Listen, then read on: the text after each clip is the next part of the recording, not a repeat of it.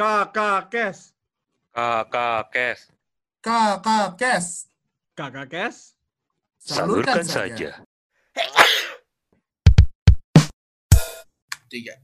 Oke, selamat malam semuanya. Selamat datang di Kakak Kes bersama gue, host lu Muhammad Awi Karuniado dan saat saat ini kita kedatangan tamu yang telah mengisi podcast kita tiga kali dan top 3 malah dari semua pendengar di podcast kita, best performer dalam podcast kita. Silakan Mas Rangga perkenalkan diri. Oke, nama gue Rangga Dikda. Saat ini gue Mhm. bekerja sebagai managing pa- partner di RWP Law Firm. Ya, saat ini gue atau namanya kebanyakan mengurus kasus ketenaga kerjaan dan cukup memperhatikan perkembangan hukum seperti kayak RUU Cipta Kerja dan undang-undang lain yang lagi dibentuk terkait tenaga kerjaan. Ya, salah satu alasan kenapa lu jadi ini juga kan yang top di Twitter kemarin yang gue liat di Instastory lu. Iya, yang top influencer itu tiba-tiba. Yoi. Tapi karena karena gue juga ngeliat dari dari thread lo yang lo taruh di Twitter itu sangat mengulas ya. Jadi nggak semacam cuma sebatas ngebahas doang, tapi lu bener-bener ngebandingin, lu coba memperdalam dan sangat ngebantu sebenarnya untuk memberikan gambaran. Terutama kan saat kita ngeliat si omnibus sekarang kan sebenarnya masih draft yang 812 halaman kan, yang padahal waktu itu seribuan. Nah, jadi di, di episode kali ini, Bang, gue pengen ngomongin mengenai judicial review. Angle-nya sedikit berbeda, tapi tetap mengenai Omnibus Law. Nah, judicial review itu apaan ya, Rangga? Judicial review itu sendiri sebenarnya adalah pengujian undang-undang. Mhm. pengujian formil atau material terhadap undang-undang, terhadap konstitusionalitas sebuah undang-undang lebih tepatnya. Jadi kalau kita ngelihat di, jadi judicial review itu kan sebenarnya kalau yang banyak orang tahu itu adalah sebagai cara terakhir untuk dalam tanda kutip mengubah undang-undang setelah diundangkan Mhm. itu yang itu yang banyak orang tahu. Nah, sebenarnya nggak salah. Jadi kalau kalau kita ngelihat pandangan umum tentang judicial review itu sebenarnya nggak salah, tapi kalau lebih exactnya adalah judicial review itu dia mereka itu adalah cara masyarakat untuk melihat untuk mengujikan konstitusionalitas isi dari suatu undang-undang. Jadi Oh. bisa itu bisa berupa frasa, bisa berupa kalimat, bisa berupa pasalnya semuanya. Itu semuanya bisa diujikan. Oke, ini, ini yang yang lu maksud uji ini, Hmm. uji ini menguji dengan apa? Menguji dengan di permohonan ke Mahkamah Konstitusi. Oke. Langsung ke MK berarti ya? Langsung ke MK. Dan apakah semua akses ya se- semua orang bisa ngelakuin nggak judicial review itu? Semua orang bisa selama mereka punya legal standing. Jadi Nah, gini, eh, pada dasarnya semua, pada dasarnya gini, kalau kita ngelihat, ini kita langsung masuk ke teknis nih. Weh, itu dia yang Peraturan- saya tunggu-tunggu. Oke, jadi judicial review ini sebenarnya ada pedomannya sendiri yang semua orang bisa lihat di peraturan Mahkamah Konstitusi nomor 6 garis miring PMK garis miring 2005. Sejauh ini itu masih berlaku. Nah, jadi kita ngelihat di situ ada definisi pemohon. Pemohon itu kan tadi siapa sih yang bisa ngajuin?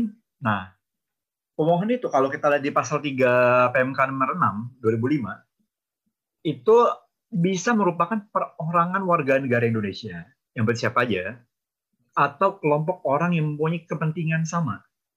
Oke. Bisa juga kesatuan masyarakat hukum adat, bisa juga badan hukum publik atau privat yang ber- yang berarti bisa aja misalnya kayak perusahaan atau lembaga negara atau yayasan macam-macam. Jadi judicial review itu sebenarnya bisa diajuin siapa aja kalau kita ngelihat judicial review sendiri, jadi gini.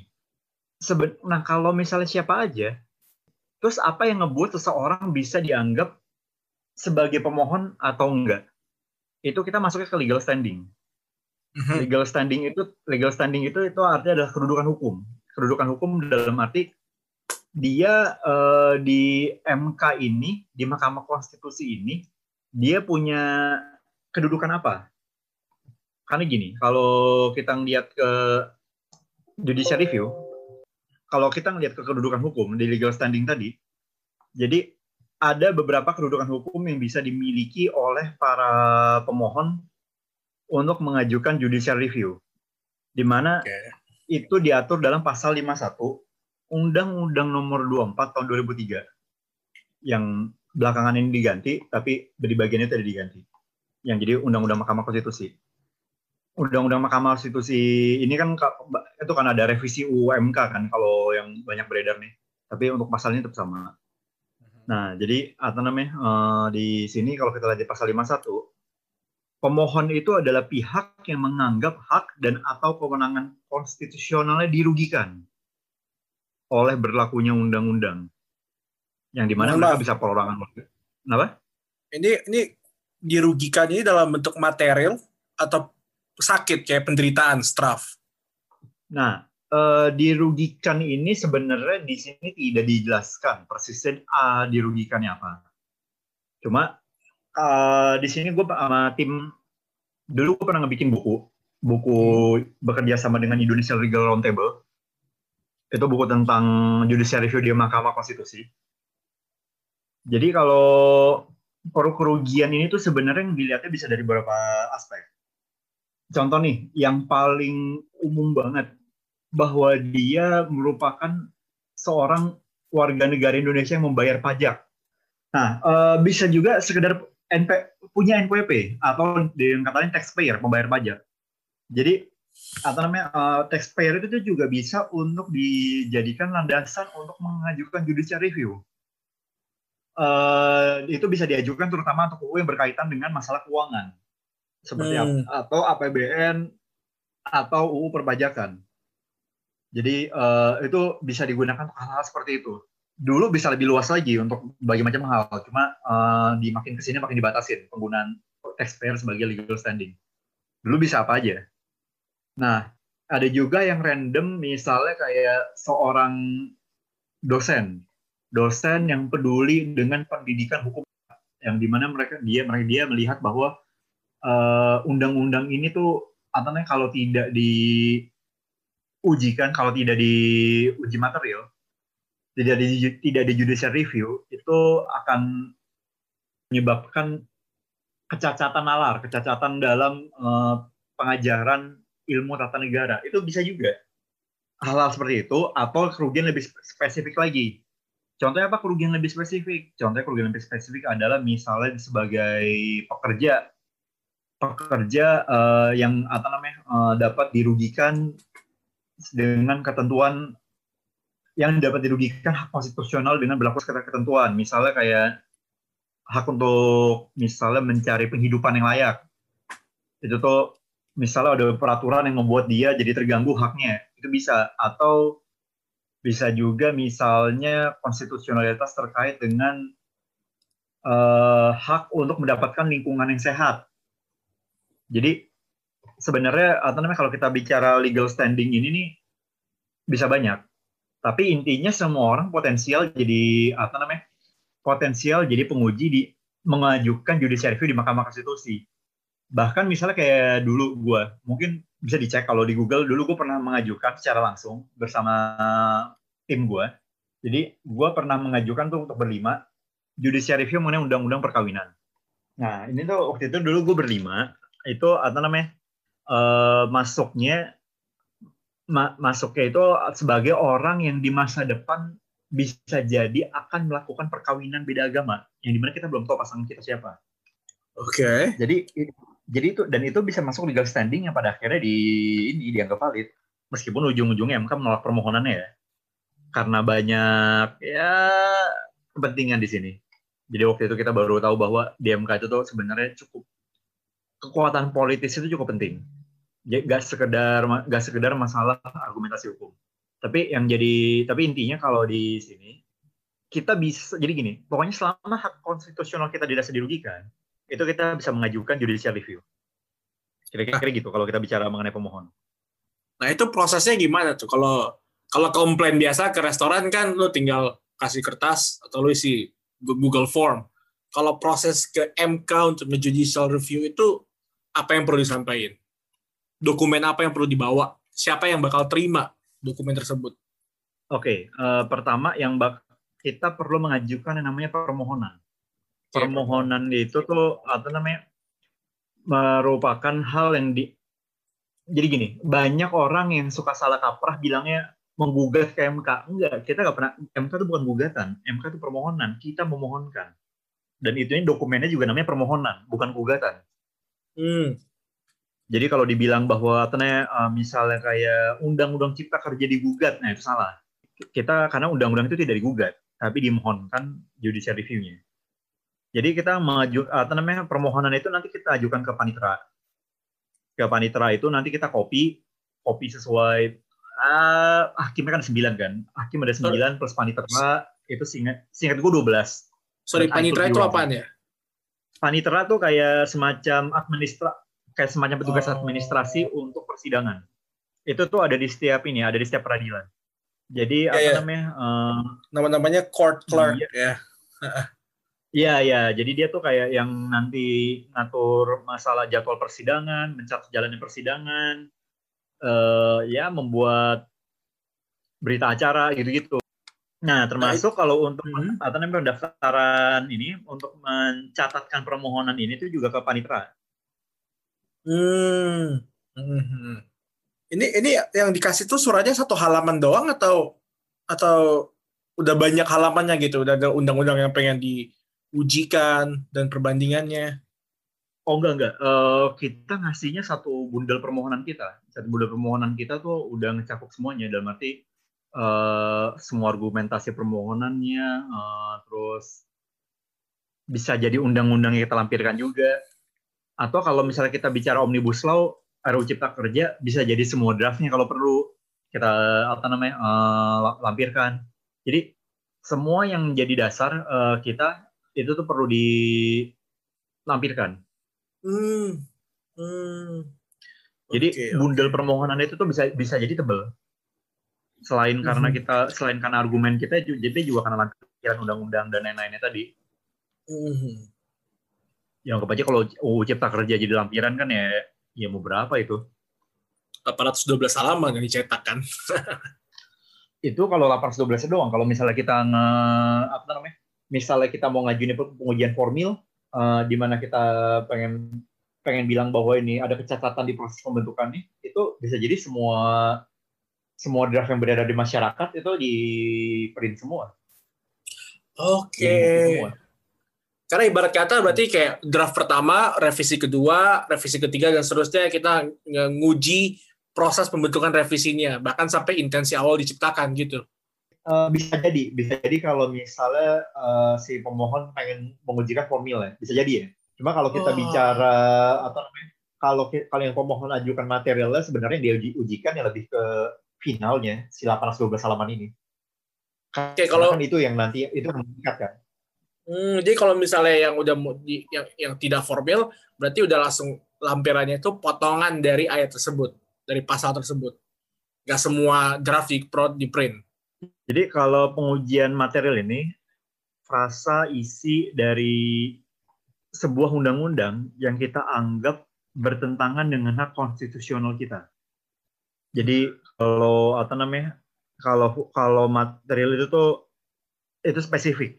Jadi misalnya kayak UU Cipta Kerja, ya kan itu kan ada yang gosip-gosip yang ter- yang ujungnya di draft awal memang ada, cuma di draft eh, akhir itu hilang soal misalnya kontrak kerja gak terbatas Hmm. itu kan di draft akhir kan apa namanya eh, tidak lagi jadi dibatasi oleh peraturan pemerintah itu misalnya itu mau diajukan judicial review-nya uji material berarti khusus ke ketentuan itu doang misalnya uji material, material terhadap frasa eh, eh, dalam waktu yang tidak terlalu lama pada pasal 59 ayat 1 misalnya contoh itu itu contoh doang ya Nah, itu apa namanya? Itu uji material tuh kayak gitu. Uji material tuh dia spesifik. Eh, atau kalau misalnya ada juga mungkin dulu terkait dengan tupe. Tupe itu apa namanya? Kalau permindahan dari satu perpindahan pekerja, hak yang perlindungan hak pekerja kalau ketika perpindahan dari satu outsource ke outsource lain. Jadi kalau dulu kayak uji uji material itu contohnya lagi misalnya kayak pengujian gue dulu yang gue apa namanya eh, meminta ada untuk pengujian ini yang ngatakan perkawinan beda agama bahwa perkawinan beda agama itu tuh apa namanya? Nah ini yang sering salah.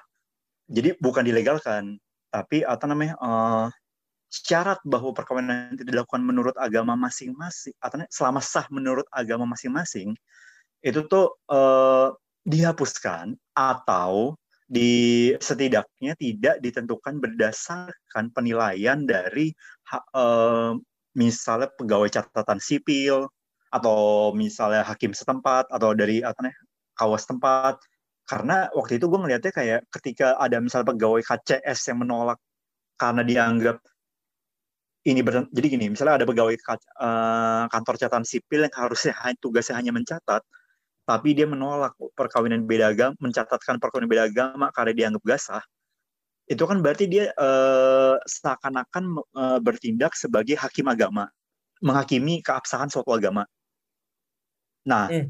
itu tuh kita bisa minta di Mahkamah Konstitusi untuk atau namanya misalnya eh, menurut agama masing-masing itu inkonstitusional selama ditafsirkannya selama tidak ditafsirkan sebagai berikut. Misalnya selama tidak ditafsirkan sebagai bahwa eh, kalau waktu itu yang gue mintanya menur- sah menurut agama masing-masing itu ditafsirkan menurut para pihak yang yang melakukan perkawinan jadi itu spesifik jadi waktu itu gue mintanya bahwa tidak dihapus yang menurut agama masing-masing, tapi ditafsirkan bahwa menurut agama masing-masing ini dalam perkawinan beda agama hanya bisa ditafsirkan oleh para pemohon. Nah itu di MK tuh kayak gitu kalau uji material. Jadi kita benar-benar spesifik banget di mana satu frasa aja tuh menurut agama sah menurut agama masing-masing kita bisa minta untuk tolong ini ditafsirkannya harus begini secara undang-undang agar konstitusional. It- itu uji material itu bisa sangat heavy, eh, heavy banget spesifiknya benar-benar di satu frasa yang spesifik, kita minta penafsiran yang spesifik menurut hak konstitusional yang spesifik. Jadi, jadi jadi ada kemungkinan perdebatannya itu perdebatan di definisi berarti ya. Iya, kita bisa berdebat, perdebatannya di ya definisi norma hukum eh, bahwa apa yang dimaksud dengan tadi kan apa namanya siapa yang waktu itu berhak dianggap siapa yang berhak menafsirkan itu itu itu very detailed. Ya ya ya ya. Gue Jadi- I, I can feel that itu kayak detail banget Apa? kalau bisa kita ngomongin sampai ke bagian definisi karena kan definisi kan berarti ada ada elemen apa ya motif ya intensi da- dari orangnya Benar. Jadi apa namanya? eh, sebenarnya bukan de- sebenarnya eh, definisi itu enggak itu sih kurang lebih ke penafsiran terhadap kata, frasa, kalimat atau pasal tersebut. Ya jadi jadi kalau di Mahkamah Konstitusi itu kita bisa berdebat tuh kita bisa kita bisa berdebat sampai apa namanya menghabiskan waktu persidangan berbulan-bulan itu cuma untuk ngedebatin satu frasa doang dalam satu dalam satu pasal di undang-undang cuma ngedebatin tiga kata doang misalnya atau empat kata doang. Itu bisa aja. Yang sebenarnya didebatin itu empat kata itu doang.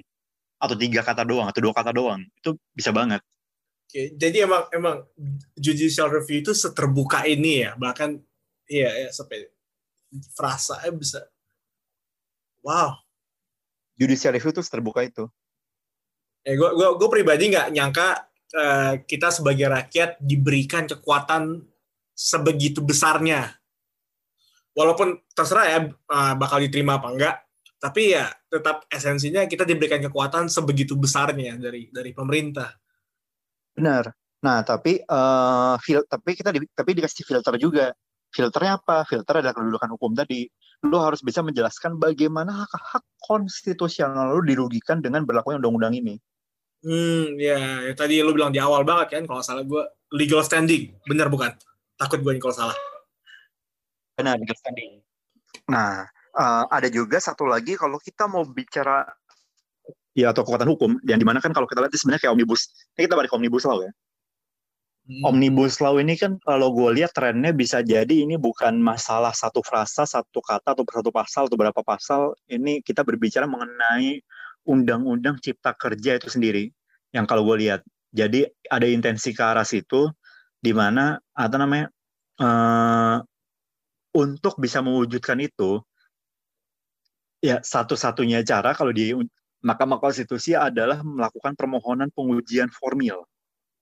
Di mana atau namanya kita menyatakan bahwa pembentukan undang-undang tersebut tidak memenuhi ketentuan pembentukan undang-undang berdasarkan Undang-Undang Dasar 1945 yang di mana kita bila, kita nyatakan undang-undang tersebut tidak mempunyai kekuatan hukum mengikat. Nah itu tuh itu kalau kita bicara mau ngebatalin, bicara mau batalin omnibus law itu lebih ke arah situ, pengujian formil. Oke, oke. Dan kalau diterima tuh bener-bener batal sebatal-batalnya, hilang aja gitu. Ya, jadi eh, kalau di MK lebih tepatnya frasanya bukan batal tapi tidak mempunyai kekuatan hukum mengikat.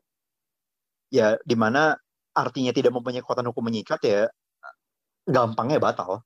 Ya, ya kalau gak punya kekuatan hukum mengikat, hukum undang-undang gak punya kekuatan hukum mengikat ya artinya apa ya? Artinya ya bukan undang-undang. Iya kan, ya hukum hu- hukum kan dalam esensinya adalah memaksa. Jadi ya kalau nggak dipaksa ya Bener kan? Hukum Iya, benar. esensinya dipa- dipaksa kan? Takut gue salah ngomong ntar diserang netizen.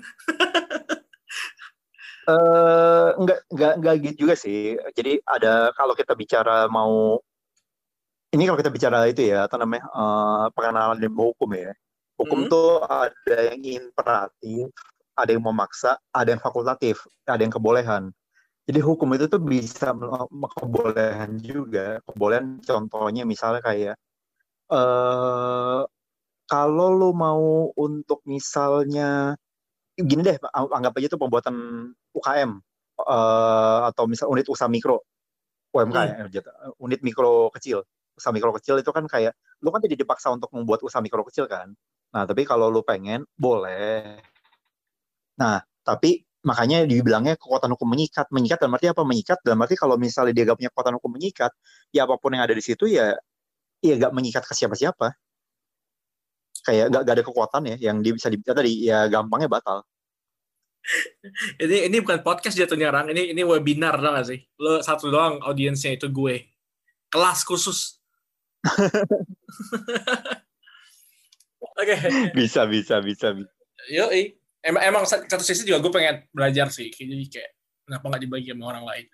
Nah, eh, sekarang kita coba balik lagi ke bagian judicial review kan. Eh, coba kita buka deh di bagian lu waktu itu nge-judicial review perihal apa namanya perihal pernikahan beda agama. Coba lu ceritain prosesnya. Mhm. Jadi gue diem dulu dengerin. Oke, kalau ini proses pengajuan ya. Jadi Mm.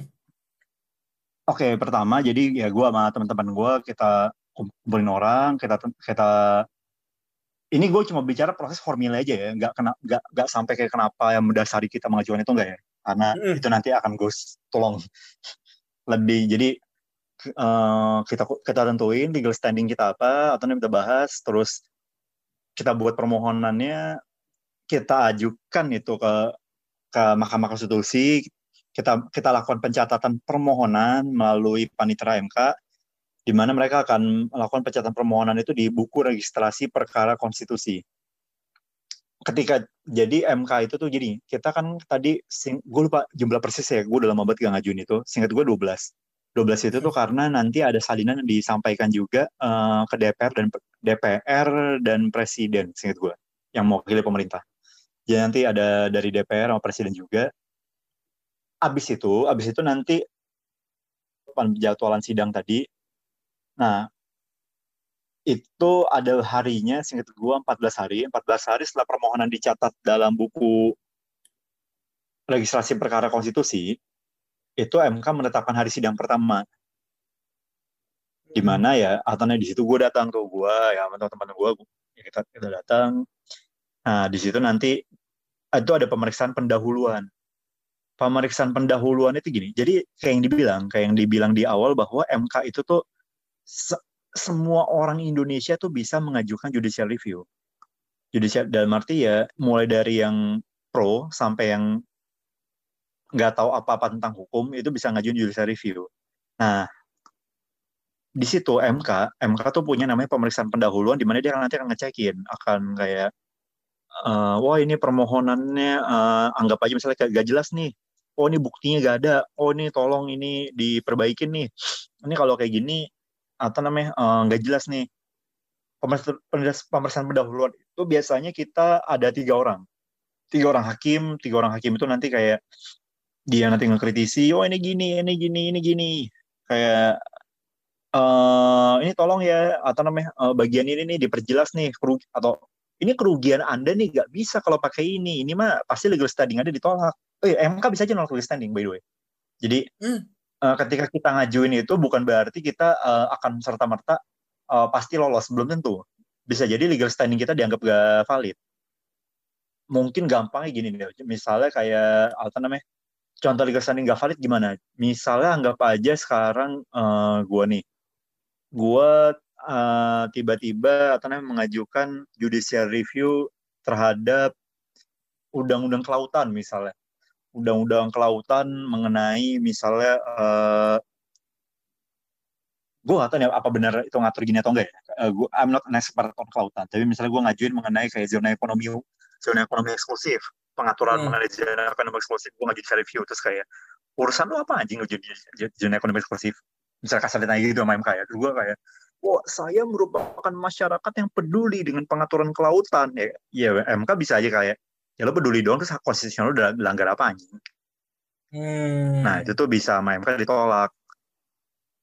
Judicial review itu tidak selamanya diterima. Nah, waktu itu gue juga kayak, ini eh, waktu itu MK kayak, ini pemohon nih, apa namanya, eh mengajukan ini maksudnya apa nih? Atau apakah pemohon, ini gue lupa persis ya, tapi kira-kira kayak, apakah pemohon eh, mengaju ditolak ketika mengaju ketika lagi mau nikah beda agama ditolak oleh catatan sipil misalnya kayak oh bukan eh, kami sebagai orang yang bisa aja menikah di kemudian hari tapi kita nggak tahu pasangannya siapa yang mulia kayak oh gitu ya udah atau ya, ya itu, eh, itu bisa tuh ya kita tembus ini persisnya belum tentu ngomong gini ya ini gue cuma atau kayak gambaran kasar ya Hmm. aslinya hakim tidak ngomong kayak ya udah gitu nggak nggak gitu bahasa hakim tapi Iya iya kira-kira iya. gitu.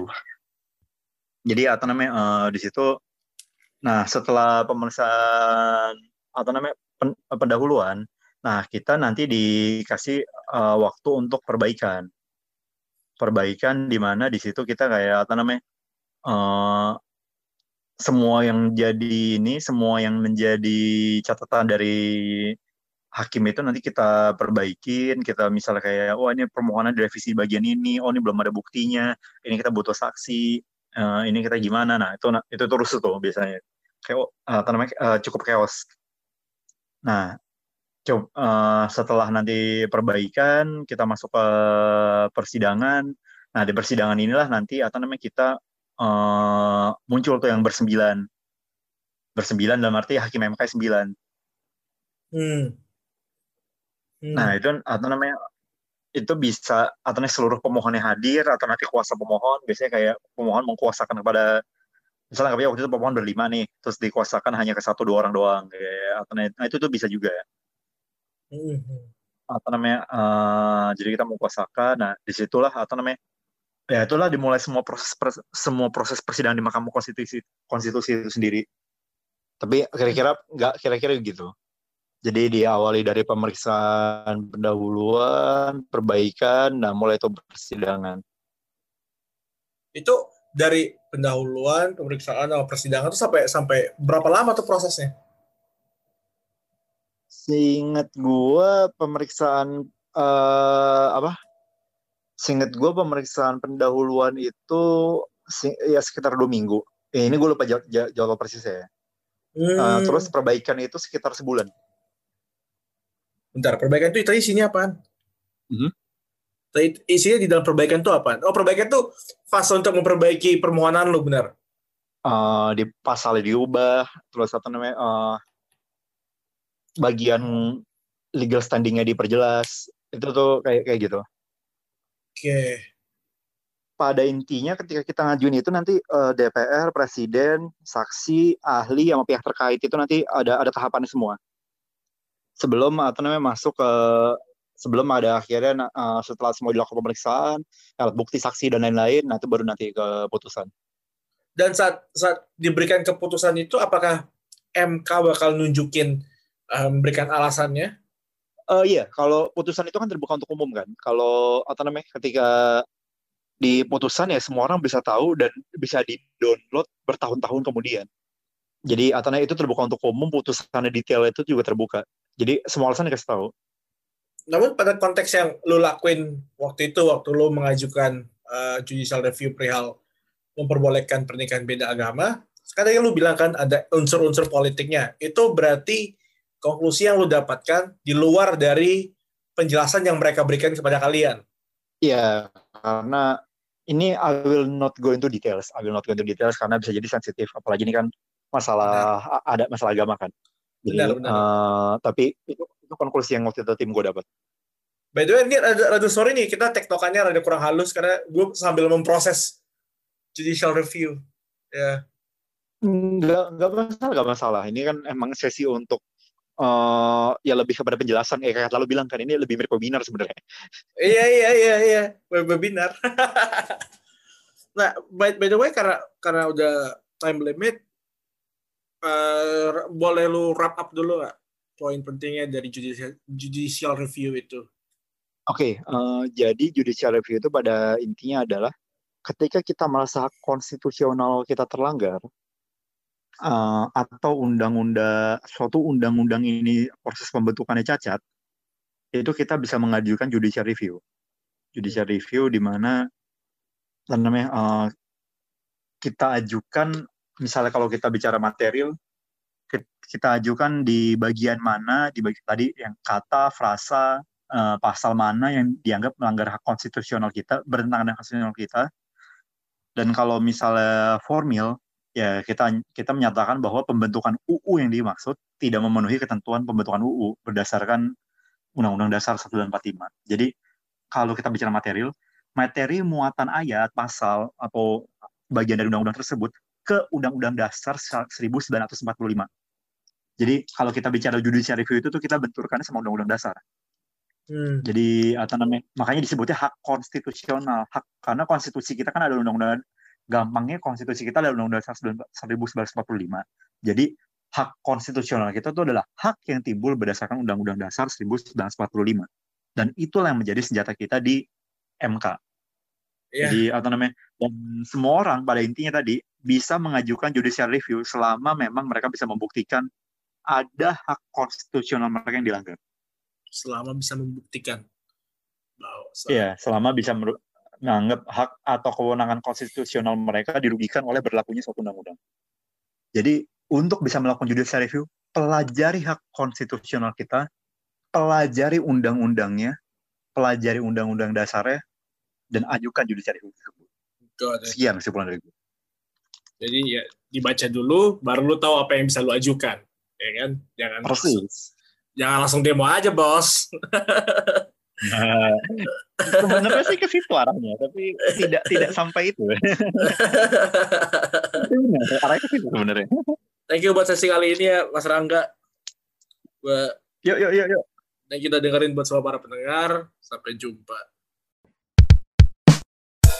Kakak Kes? Salurkan saja.